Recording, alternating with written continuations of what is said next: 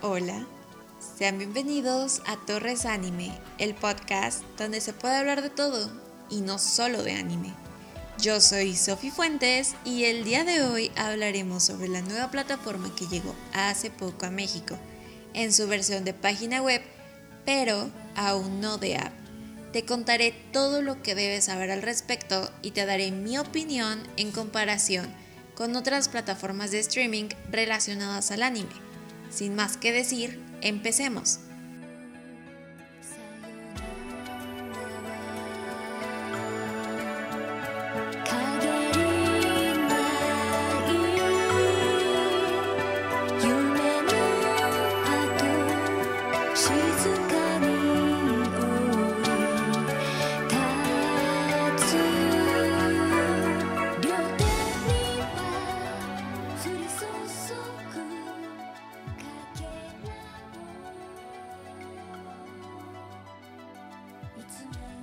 Antes que nada, debemos saber qué es Funimation.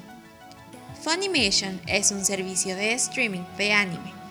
Esta plataforma anunció en julio que llegaría a México en algún momento de diciembre, pero de manera sorpresiva la empresa decidió adelantar su lanzamiento y su servicio ya se encuentra activo en México.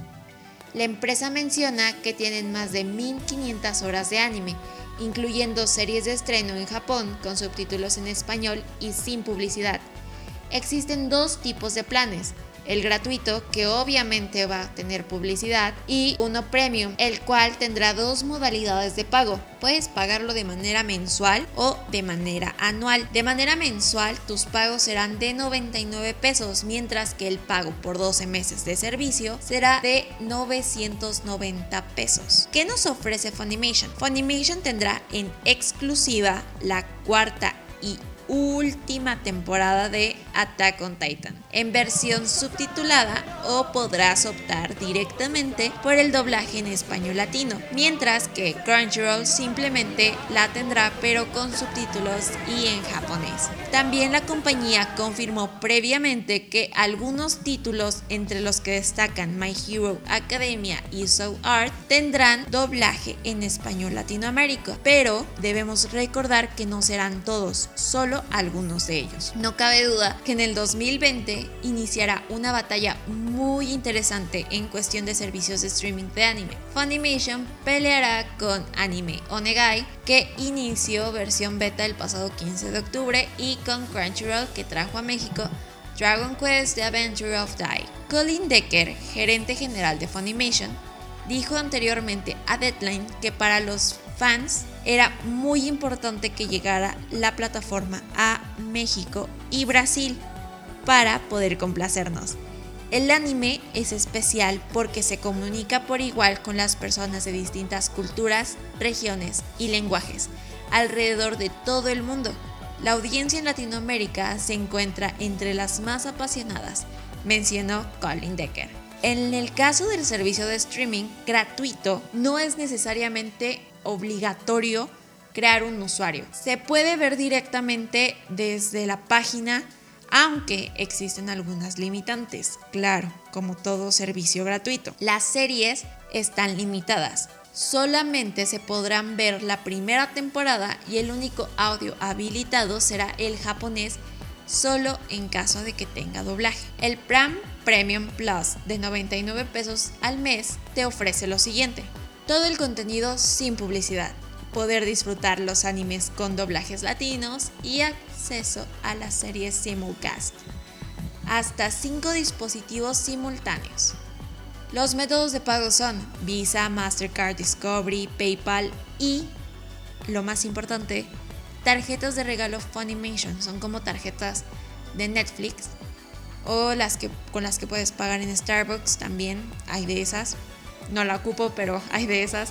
Y esto se me hace muy interesante porque entonces Funimation está contemplando que puede haber un mercado que no tenga acceso a una tarjeta Visa, Mastercard, eh, una Discovery o un PayPal, que es mi caso, que yo no poseo ninguna de esas, pero puedo adquirir una tarjeta de regalo Funimation para pagar mi suscripción, que eso es, o sea, buenísimo en, o sea, en mi punto de vista porque accedes a más público. En su lanzamiento, Funimation solamente se puede ver por medio de navegador web. La empresa mencionó que en poco tiempo estarán lanzando aplicaciones, como ya lo había mencionado antes que no tenía aplicación, además de generar los programas de las temporadas de otoño e invierno. Estas son las series con doblaje confirmado y que ya se encuentran dentro de la plataforma de Funimation. Yo solo he visto uno y ahorita les voy a decir mi opinión al respecto, voy a hacer un pequeño paréntesis cuando lo mencione. Assassination Classroom, Attack on Titan, My Hero Academia, Tokyo Ghoul. Aquí viene el pequeño paréntesis. Tokyo Ghoul tiene un doblaje impecable, es buenísimo. Eh, los personajes realmente sí están ad hoc con la voz que les pusieron. Eh, el, o sea, el audio no está desfasado, se escucha y se ve muy bien. La verdad, hicieron un excelente trabajo, no puedo decir más. Solo he visto ese, ese doblaje y es buenísimo. Stains Gate, Overlord, Claymore y Blood Blocked Battle Fort. También contará con series exclusivas, así como pues lo ha hecho Netflix, que son por ejemplo The Crown, Dark. Eh, hay una que habla de un hijo de Zeus. La, empecé a ver, es un anime. Y, y bueno, lo dejaré para otro podcast, pero se llama Sangre de Zeus. Ok, esas son las series originales de Funimation. Fire Force, Nora Game, Assassination Classroom, Dead Parade, The Future Diary, Grimgar, Ashes and Illusions, How Heavy Are the Dumbbells You Live y Barakamon. La interfaz de la plataforma es muy sencilla. Tiene un mejor este formato que Crunchyroll en lo personal, me gustó más. Solamente cuenta con las series divididas por categorías pero hay un pequeño detalle que sí noté y que lo noté, por ejemplo, en diferentes dispositivos, porque al principio creí que era mi computadora, pero no, no es mi computadora y tampoco es mi internet. La navegación va un poco lenta, solo un poco. Al momento de que tú le das clic para entrar a un anime y poder ver los capítulos y qué capítulo vas a elegir, bueno, en lo que entra y todo eso es lento, pero al momento de que reproduces el video, o sea, se ve buenísimo, tiene una calidad muy buena. Y también puedes personalizar los subtítulos. El reproductor te ofrece la solución en automático teniendo una resolución de máximo 1080p. Se esperan más mejoras en la interfaz en las próximas semanas, pues recordemos que apenas se acaba de lanzar, entonces con calma, no nos presionemos, no crean que que nos lo van a dejar así. Quiero creer que no nos lo van a dejar así porque la verdad sería como un... No, no sería muy productivo que lo hicieran. Ahora, si no quieres pagar lo que es tu suscripción a Funimation o a Crunchyroll, no te sugiero que te vayas por estas páginas ilegales como lo es Anime FLV. No lo digo por el hecho de que sean ilegales, si lo dijera por eso sería muy hipócrita de mi parte porque yo lo he ocupado.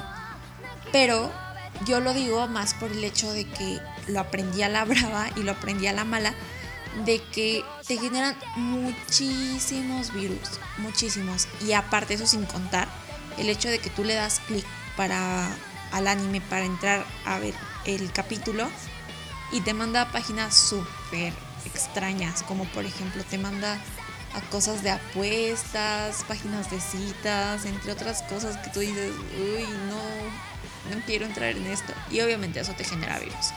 Y basura, también, mucha basura. Entonces, por esa parte, no sugiero que ocupen esas páginas, pero hay otra solución. Lo puedes ver en Facebook. En Facebook, de hecho, ya están todos los capítulos de la primera temporada de Tokyo Ghoul, el doblaje obvio. Y pues hay muchos muchos animes que puedes ver. Por ejemplo, Netflix dejó de sacar, no tiene los demás capítulos de, de, Naruto, por ejemplo, de Naruto Shippuden, y los puedes encontrar en Facebook y se ven bien, el audio está bien. A, veces el audio como se te va, pero luego lo solucionan. Si tú comentas de, oye, sabes que el audio se fue, y lo solucionan, lo resuben y ya queda, no hay problema. En esa parte es mi sugerencia del día de hoy. Y bueno, me atrevo a decirte que esto ha sido todo. Esto fue Torres Anime, el podcast donde se puede hablar de todo y no solo de anime. Yo soy Sofi Fuentes y nos vemos hasta la próxima. Toma agüita, cuídate, te quiero. Gracias por escucharnos el día de hoy.